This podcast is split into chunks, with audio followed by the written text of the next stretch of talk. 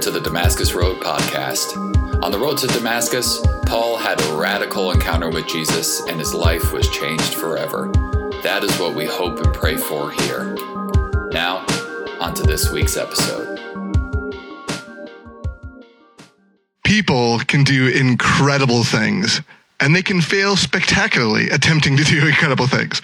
Now, I never attempt amazing physical feats worthy of YouTube, so I avoid both the glory and the shame. But I do enjoy watching videos like this from time to time, and I confess that it is not because of the amazing feats that people can accomplish. It's the fails. I often find them totally hilarious. As long as somebody isn't really hurt, like maimed for life or anything, I laugh a lot. I was chuckling while we were showing that video. Um, for some reason, physical comedy always cracks me up. Now, there was a period when my nephew Zane would sneak up on adult men at church and knock them in their man bits. And as long as it wasn't me, it was pretty hilarious. I'm probably not a great uncle. Now I have Aiden, my son, second son, who is a walking physical comedy routine. The poor kid is always running into something. Anything with a corner is a danger to him. Any chair he sits on could dump him on the ground. Any door open or closed can leave him flat on his back. Stairs, forget about it. He's often so sad that he fell or he hit his head or hurt himself again that it's not as funny as it might be for other people. My sweet boy is hurt just like he was 15 minutes ago. The comedy and compassion fatigue sometimes overwhelm my ability to comfort. Don't worry, I'll add improving my fathering to the list of being a better uncle. Now, I admit that it's not ideal to find other people's pain funny. I'm not really happy that they failed spectacularly, but I suppose I'm not like sad either it can brighten my day a little bit. So I suppose I'm probably on the wrong side of joy or mourning in this area. Now, I certainly am on the wrong side when it comes to the St. Louis Cardinals. As a longtime Chicago Cubs fan, when the St. Louis baseball team experiences misfortune, I often rejoice. Losing a game due to a triple play, or wandering off a third base too far, or a ball getting stuck to your chest protector because there's so much illegal substance on it delightful. And that's all just one player. Future Hall of Fame catcher Yadier Molina. Comedy gold, I tell you. Executives getting caught cheating, serve them right. Injuries to key players and prospects. Well, I wouldn't say I exactly rejoice because that would make me a monster. I secretly think, well, that'll make the Cubs' victory a little bit easier. The Cubs blog I read consistently posts whenever these sorts of things happen and they tag them Schadenfreude. This is a play on the German word Schadenfreude that describes an emotion we experience, but there's no simple term for it in English. In fact, early in the development of Disney Pixar's Inside Out, they were toying with including a character that would have made this term much more well known in America. Here's a short clip that shows some of the emotions you may recognize from the movie and a couple you may not. Everyone, Preston has arrived. The day can now begin. Oh, Joy, I noticed nobody applauded when I entered the room like I requested. Did you not remind everyone? Well, I was just about to, but then Ira went on a tirade about how much better he is at cleaning than you are. the blowhard. Nobody cleans better than Preston. You hear me, Ira? Nobody. Shut up. Hey, hey, everybody. I have an announcement. What is it, Freddy? Just wanted everyone to know that I'm not worried at all. Freddy, what could you possibly be worried about already? Nothing. Nothing at all. There's nothing to worry about. Good. You've got two minutes to stand there and not worry until Riley wakes up. Two minutes? I'm not ready.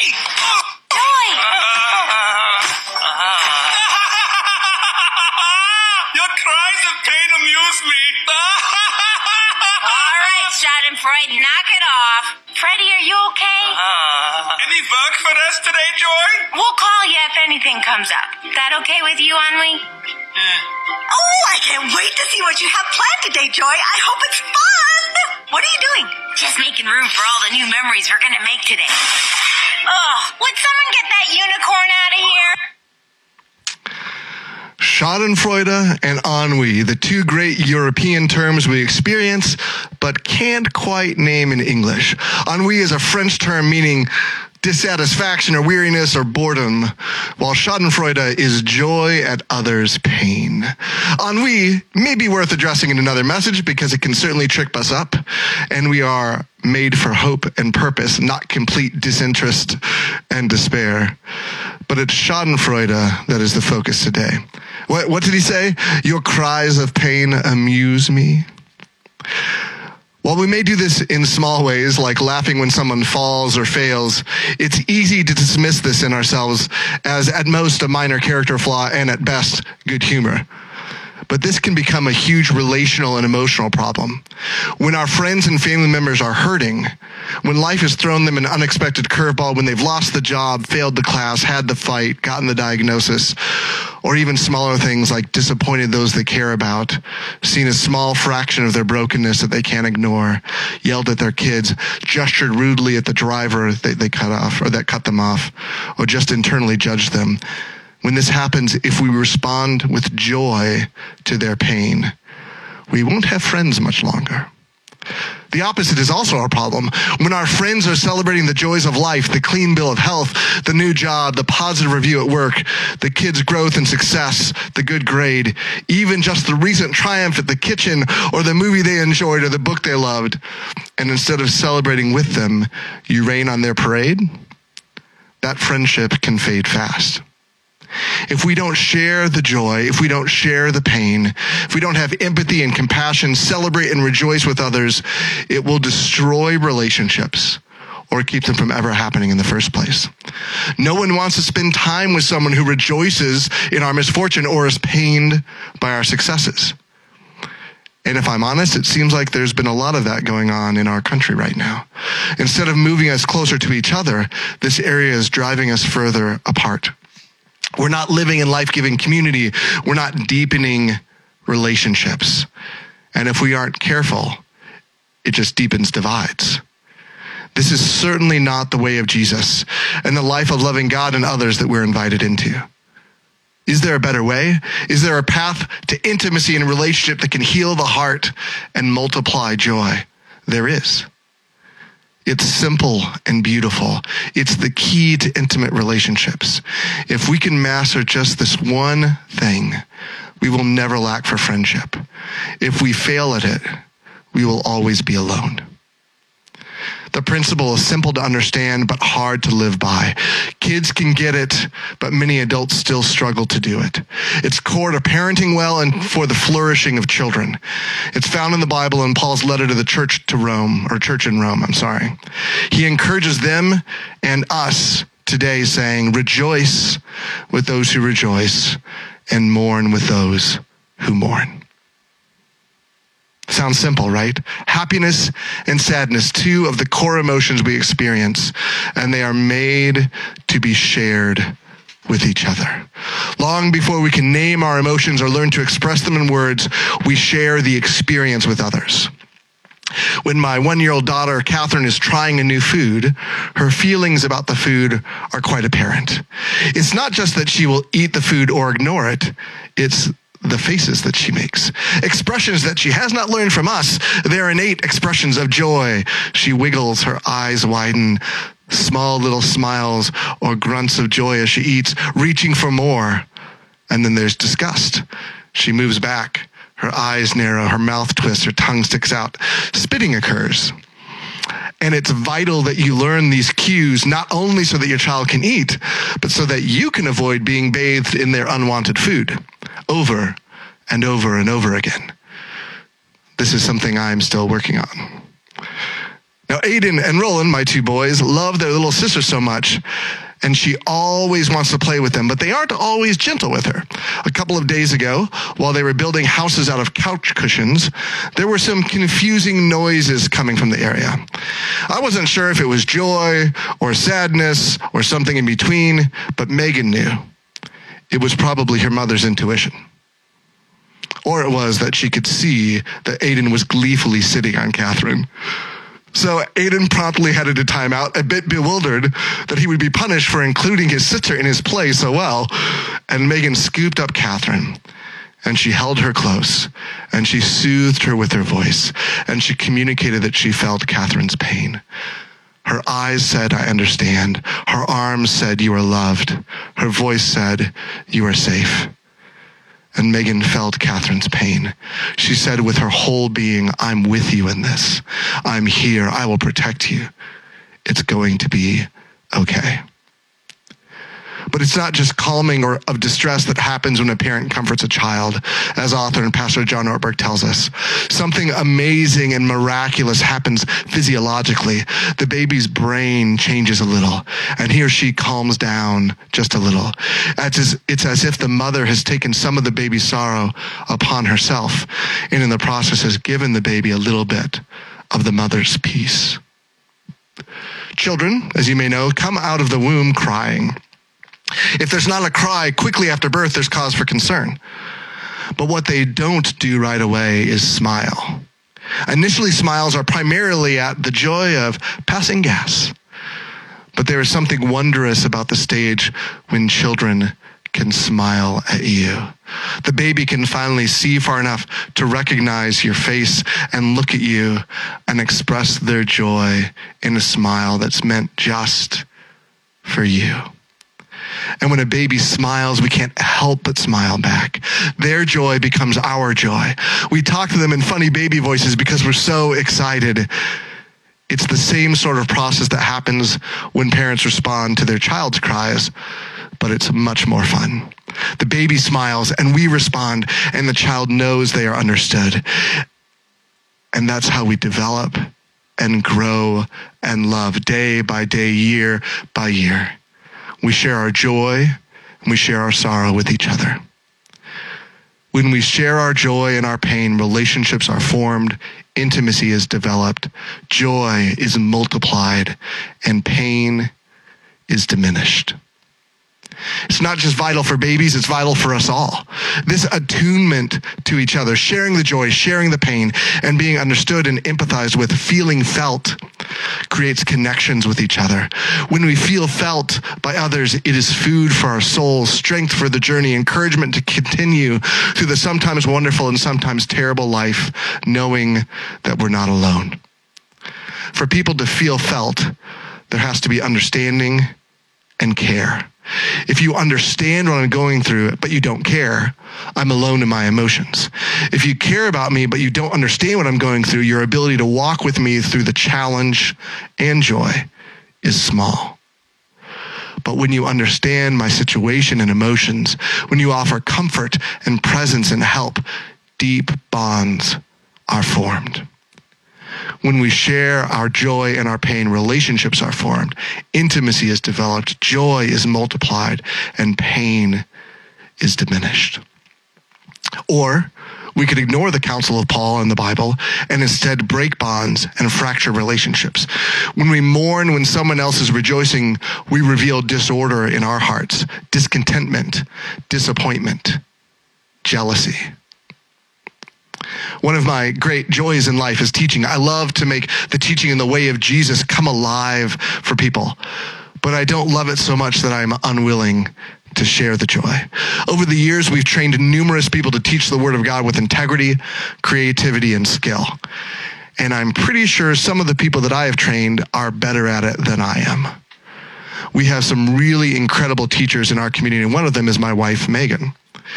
Two summers ago, Tyler, who's on staff with us, was on the planning team for Missions Door's biannual campus staff conference. Tyler was helping select the teachers who were going to help us grow in oneness with God, with each other, and ourselves. And who did he ask to speak on emotional health? Megan. And she was awesome. People sent her notes afterwards about how impactful her teaching was. They bought her souvenirs that related to her primary metaphor of caramelizing onions. When the Missions Door financial team returned to the home office and gave my father the review of the time, they said, Ryan, he did a great job with his vision and direction talk. And the other staff that were there were good as well. But your daughter in law, Megan, she was incredible.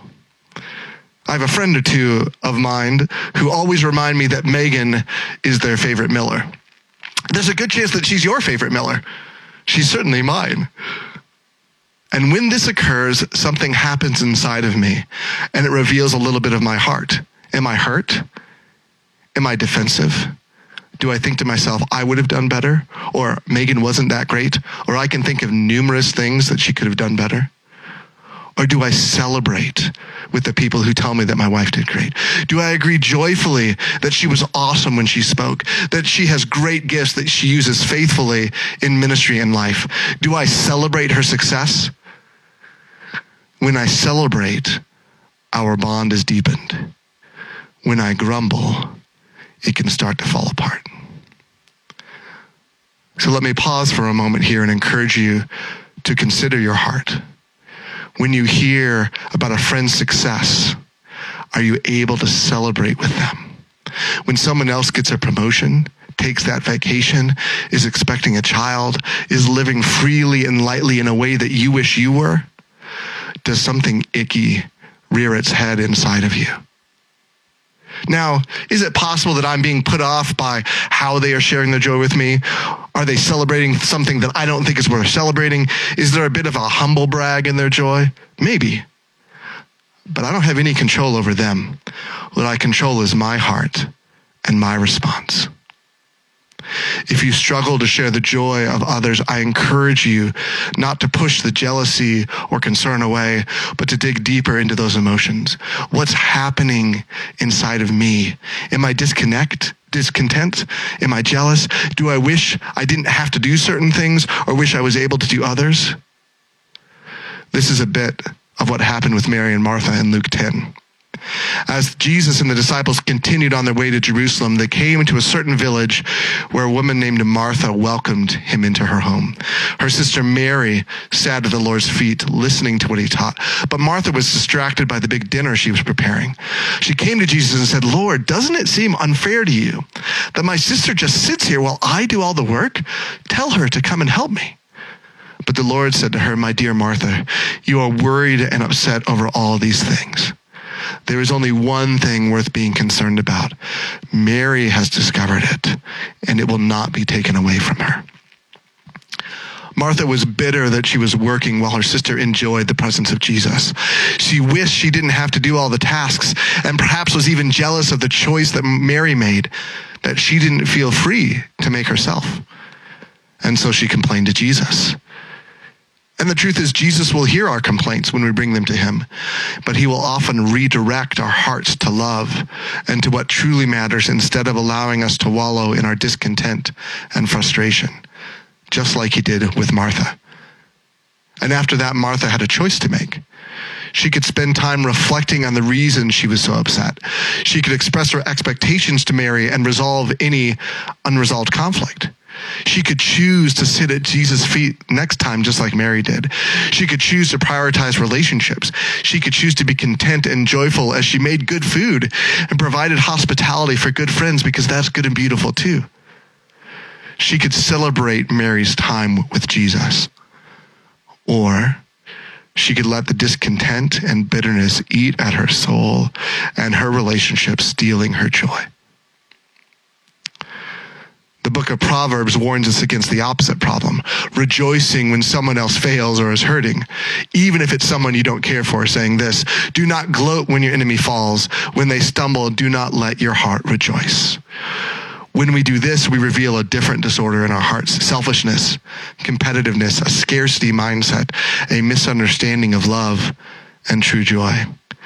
If we find ourselves here, we need to pray and seek God's help to deepen our love, to soften our hearts, and forgive the ways that we break the bonds of relationships with God and others. We need to learn to mourn with those who mourn. And the truth is, that's really hard. People who are mourning aren't always easy to be around. We struggle to share the pain, to find the words, to fight off our internal need to be productive and busy and make space just to be with people who are in pain. I know that I do. Last week in his message, Tyler encouraged us to read C.S. Lewis's reflection on the death of his wife, A Grief Observed, it's called. And I've been doing that. Lewis captures some of the reality of grieving and my experience with grief in this passage. I not only live each endless day in grief, but live each day thinking about living each day in grief. An odd byproduct of my loss is that I'm aware of being an embarrassment to everyone I meet. At work, at the club, in the street, I see people as they approach me trying to make up their minds whether they'll say something about it or not. I hate it if they do and if they don't. Perhaps the bereaved ought to be isolated in special settlements like lepers. When I was grieving the death of my first marriage, I often felt like Lewis. Life was painful, and I had to find ways to take my mind off of the pain or it would overwhelm me. When I saw others who knew what was happening, who understood and cared, I didn't want to burden them. I wanted to be light and joyful to be around. I know that joy is contagious, and that's a gift I wanted to give to others. But I couldn't. What I needed, what Lewis needed, was people to understand and to care, to enter into the danger of someone's challenging moments and be present, even if it's hard. The first session I had with a counselor during my divorce, all I did was cry. I needed someone to share my sorrow. Crying is one of the best things for your soul when you are grieving. And it's one of the best things for relationships as well, because it shows that you are vulnerable. It communicates your sorrow and it invites others to respond. While Charles Darwin once described tears as purposeless, Ad Vingerhoets, a professor at Tilburg University in the Netherlands and the world's foremost expert on crying, tells us instead, we cry because we need other people. Your tears invite intimacy. I remember walking through the third level of the student union on campus. There was only one other person around. I was on my way to a meeting, but as I got closer to the girl who was sitting against the wall, I could hear that she was sobbing, and it was an ugly cry. And I didn't know what to do. I didn't know her. I didn't know her pain, but her tears were inviting intimacy. They were showing that she was hurting and vulnerable. They revealed that she needed someone. And so I stopped and I walked towards her. And as soon as she noticed me, she stopped crying and tried to pretend that everything was normal because that's what we do. But I was undeterred and I asked her, Are you okay? Because I don't know what, I mean, she's clearly not okay. Are you okay? And she said, Oh, yeah, yeah, yeah, I'm fine as she wiped away her tears. And I paused and I almost turned away but I felt a small prompting, and instead I said, I don't know you, and I don't know what's causing your pain, but you are loved beyond your ability to comprehend. You are not alone. Now, my ability to understand was limited, but I could offer a small amount of care in that moment. And I know that even that small moment of connection and encouragement of me sharing her pain lessened her hurt because when we share our joy and our pain, relationships are formed, intimacy is developed, joy is multiplied, and pain is diminished. When Paul commands us to mourn with those who mourn, Ortberg reminds us what Paul doesn't say. He doesn't say, give advice to those who mourn. He doesn't say, remind those who mourn that they are supposed to triumph through the resurrection, so their sadness must indicate a lack of faith. He doesn't say, explain to those who mourn that God always has a good reason for whatever happens, and so they should just trust him. He doesn't say, fix those who mourn because we often don't know what to say, we can fall back on cliches or offer empty comfort. Let me encourage you to follow the example of Job's friends in this one area. When three of Job's friends heard of the tragedy he had suffered, they got together and traveled from their homes to comfort and console him. Their names were Eliphaz the Temanite, Bildad the Shuhite, and Zophar the Naamathite. When they saw Job from a distance, they scarcely recognized him. Wailing loudly, they tore their robes. They threw tr- dust in the air over their heads to show their grief. Then they sat on the ground with him for seven days and nights. No one said a word to Job, for they saw that his suffering was too great for words. For a solid week, Job's friends sat with him in his grief. They didn't speak. They mourned. They entered into his pain. They sat Shiva with him and they shared his sorrow. In spite of their poor advice and wrong thinking throughout the rest of Job, this they got right. So don't worry so much about what to say. Your presence is a comfort. Your hug, your empathy, your tears, your service. Just be with people. What you say is far less important than that you're there. I know that it's hard and uncomfortable, but it gets easier with practice. So enter into the uncomfortable moments to truly be with others when they need someone to help them shoulder their burdens. In his letter to the church in Galatia, Paul tells us to bear one another's burdens and so fulfill the law of Christ. And pain and sadness is one of those burdens. As Tyler shared Ortberg's words with us last week, when we mourn with others, we share the burden of their sorrow. Nothing has changed. Nothing has been fixed. No problem has been solved except this. They are no longer alone in their mourning. And that changes everything. When we share our joy and our pain, relationships are formed, intimacy is developed, joy is multiplied, and pain is diminished. I have many close friends who have experienced the pain of miscarriage and a few that have had stillbirths, and that pain is devastating. I don't know what that pain is like, but I can imagine. It would be not having the joy of knowing and loving my children, Roland, Aiden and Catherine, of seeing my hopes and dreams and preparations for this new child dashed before they had the moment to bloom. The loss is hard to describe, and your friends may not be able to describe it to you, but imagine what it might be like. Enter into their world, enter into their story, and share their sorrow. People have the amazing ability to discern the emotional states of others, even when there are no words spoken and you are people. You can do it. You can enter into their emotional world. It is the miracle of being made in the image of God, and it helps us connect deeply with each other. And when they're ready, when your friends who are mourning are ready to talk, listen to them, not just with words, but listen to the emotions, see the body language, because this produces connection and it communicates care. It's always okay to say you're sorry. It's okay to cry with them. It's okay to make God's love tangible to them with a touch or a hug. If you'd like some guidance on what might be helpful, one of my dear friends who lost a child shared a post about what was helpful to them.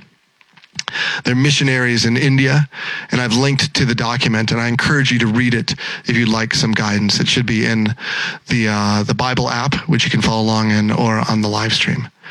Um, save that document as you comfort your friends who are mourning and remind yourself what can be helpful to people in challenge. Now, for many of us, we need to not only learn to be with others when they are in pain, we need to learn to share our pain with others. No one is a mind reader. Even if your friend is particularly perceptive, it can be hard to ask what's going on. We need to find people that we trust enough to share our pain with, to cry in front of, revealing that we need them, that we're in pain, and invite them into our sorrow. We are not meant to carry the burden alone. One of the hardest things about my divorce was agreeing not to talk to anyone who knew me well about what was happening. I spent months not talking to family and my closest friends. I had to share with people I hardly knew or a complete stranger like my counselor because I wasn't going to my normal support system. It was the hardest period of my life. And while I, those that I talked to were great help, they weren't my closest friends and family. I implore you, do not make the same mistake. I know that it's hard, but it gets easier with practice. So I want to challenge you this week. Share your sorrow with someone so they can mourn with you. It can be small or it can be big, but I guarantee you sharing will help. And when we find people who are safe to mourn with, they know that we will be safe to mourn with them as well. Because when we share our joy and pain, relationships are deepened, intimacy is revealed, joy is multiplied, and pain is diminished. Two Mondays ago, we were having our normal creative planning team meeting, and I glanced to my right and saw Catherine walking to Megan for the first time. She'd taken just two steps the day before, but today she was walking.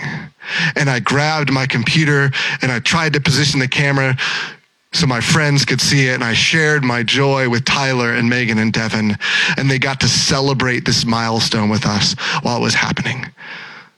So here's a short video of that moment so you can share our joy as well.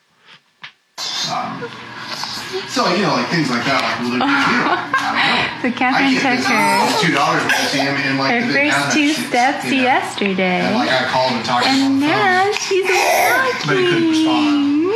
So Yeah. Greg just called him. Baby Stuff girl. like that is so hard Catherine is one year old. Um, to deal with. Oh, you're such a big girl. Oh, look at you. I figured I hadn't told anybody that, so I thought, Hi. Let me just- Oh, you're so impressive. yeah, he's a call. Yeah, he's a You're so impressive. Brookside is what it's called, which is in Castle Rock. Like um, Karen's. Whoa, big walking girl. They, they were great Big until like two weeks ago. walking And then girl. people started getting COVID. And like every. Catherine, look at you. Oh, you're Oh, so wonderful. It was a small moment. And you could hear I was talking because I was still in meetings. It was a small moment, but it was a huge moment. And our friends were awesome at celebrating this milestone with us. We shared our joy, and the joy was contagious. It multiplied. When we share our joy and our pain, relationships are formed, intimacy is developed, joy is multiplied, and pain is diminished. I encourage you to share your joy with someone this week so they can rejoice with you. Remember what Megan taught us two weeks ago. Joy inherently overflows. It's contagious, infectious, and not only improves our lives, but the lives of others. A scientific study in psychology today found that joyful people today are more compassionate. They're more financially generous. They have more and deeper friendships. They're more likely to stay married. They have more, they're more resilient in hardship. They have greater vitality and zest for life. The prophet Nehemiah said, The joy of the Lord is your strength. And this is not just a metaphor, it's literally physically true. Where joy increases, compassion increases, relationships deepen, hardship is more easily weathered, and life is lived with more energy and vigor. Do not miss the chance to share your joy and don't overlook the opportunity to celebrate when others are celebrating. It's better for all of us as you go about your lives this week at work or in class, over Zoom or at home, or when picking up your groceries or sharing a Thanksgiving dinner, notice the people around you. Listen to the words that they're saying, to their energy, to their facial expressions. When you see someone who is smiling more, who is talking more than normal, whose outlook seems rosier, celebrate with them, comment on their joy, encourage them, joke with them. That's connecting and it builds relationships and intimacy when you see someone that's quieter than normal, who's more withdrawn, whose eyes are downcast, maybe even mysteriously wet in spite of the lack of rain. Pause and show empathy, express care, listen, mourn, connect. Just one person noticing makes it easier to shoulder our sorrows, and it could make all the difference in the world. When we share our joy and our pain, relationships are formed, intimacy is developed, joy is multiplied, and pain is diminished. The same conversation where I shared the joy of Catherine's first steps. Uh, in fact, if you have good ears, you could actually hear me sharing this during that video. I also shared with Tyler, Megan, and Devin that my maternal grandfather had caught COVID from his roommate at the skilled nursing facility and rehab uh, center he was staying in. Brookside Inn was COVID free for months. And then at the end of October, it found its way in and has decimated the community. I told my friends about it on the night of Monday the 9th, and he died early in the morning on Wednesday the 11th. I'm thankful that I was able to talk to him on the phone the Saturday before he died. He couldn't talk to me, but I could talk to him. I'm thankful for his legacy of faith, for the sacrificial love he had for his family, and the way that he cared for others so well. And I'm especially thankful to my friends and family who know and have expressed understanding and care. Yesterday, a small group of family and friends gathered graveside to remember his life and the hope that we have in Jesus. And not only do I have hope and peace knowing that my grandfather is with his Lord and Savior along with my grandmother and my mother, I know that God mourns with me as well. Psalm 56 tells us, You keep track of all my sorrows. You have collected all my tears in your bottle. You have recorded each one in your book. God knows and God cares. He mourns with us and he celebrates with us and he invites us to do the same with him. Which may seem a little weird, but let me explain. In Matthew 11, 16 to 17, Jesus uses an illustration to describe how people responded to him in his ministry and the invitation he made to them and he makes us still today. He said, To what can I compare this generation? They are like children sitting in the marketplaces and calling out to others, We played the pipe for you and you did not dance. We sang a dirge and you did not mourn. Jesus invites us to mourn with him over the brokenness of the world and to celebrate the great joys and wonderful gifts he's given us. Many of the prophets, all the way up to John the Baptist, who paved the way for Jesus, sang the songs of mourning. They sang the dirge over the injustice and brokenness of the world. But the people didn't mourn and they didn't change. Jesus, on the other hand, was accused of being a glutton and a drunkard because he went to parties with people who were outside of the religious establishment, who were known sinners. He changed water into wine at a wedding, revealing his glory for the first time. He told people to imagine his coming kingdom as a wedding feast. He talked about a father who ran to his son who had turned away from him and then threw a party after the prodigal son had come home. He told a story about a widow who shared her joy at finding a single lost coin with all of her neighbors. Jesus directed our hearts to hope and love and joy. He played the pipes for us, but we wouldn't dance people would not rejoice when he rejoiced. But that does not have to be our story. We can rejoice and mourn with God, even as God rejoices and mourns with us. And we can do it with each other. When we share our joy and our pain, relationships are formed, intimacy is developed, joy is multiplied, and pain is diminished. Rejoicing with God doesn't mean trying to make ourselves happy over a Bible verse or a church service. It's about taking something that we're naturally happy about and remembering that whatever is good and perfect is a gift coming down to us from God our Father and thanking Him for that gift. This year, my family started a new Thanksgiving tradition. We have a large monthly calendar on the wall in our kitchen, and every morning in November, we sit around the kitchen table sharing our breakfast, and we each think of something for which we are genuinely grateful. My eldest son, Roland, says he's thankful for caves. He's never been to a cave or seen one in real life, but he's thankful for them. I'm thankful for my brother in law, Josh, who is building a door for our furnace in the garage. My baby daughter, Catherine, is thankful for milk. She's pretty much always thankful for milk. We don't have to ask her, and she couldn't tell us with words if she wanted to, but we know milk is the best. My middle son, Aiden, is thankful for the three little pigs and the big bad wolf, and my wife, Megan, is thankful for sweater weather, which in Tucson is like a drop down to 60 degrees. And we share and then we take these small leaves that Megan cut out for us and we draw a picture of what we're thankful for on them. Or really like Megan draws the picture because she's like way better at that. Um, and then we put them on the calendar over the days that we've already enjoyed together. All throughout the month of November, God's blessings are right in front of our eyes. Each time we walk into the kitchen, each time we get frustrated with the garbage disposal not working, each time we gather to have breakfast. And the truth is, God's blessings are always right in front of our eyes.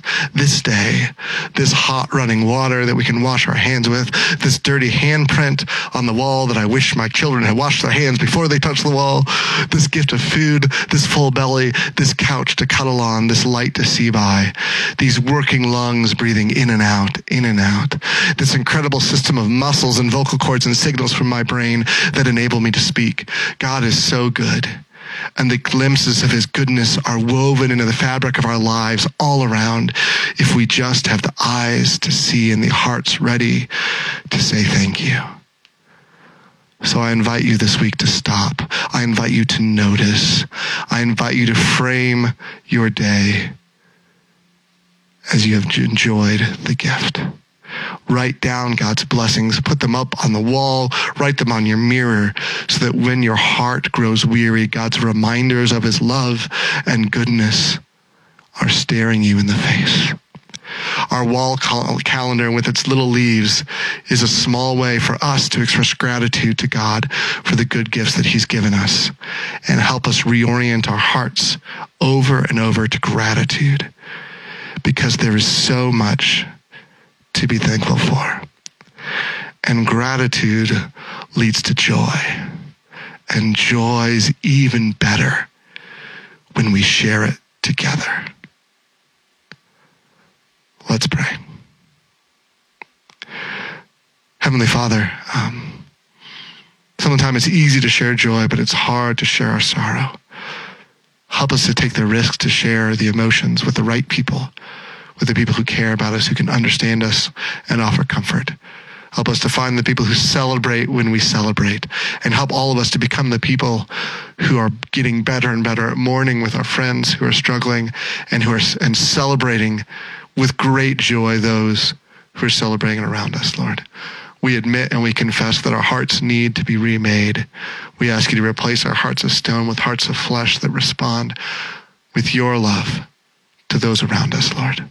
Thank you that you join us in our pain, that you love us, that you celebrate with us, and you invite us to do the same, not only with others, but with you as well. May we mourn over the brokenness of the world.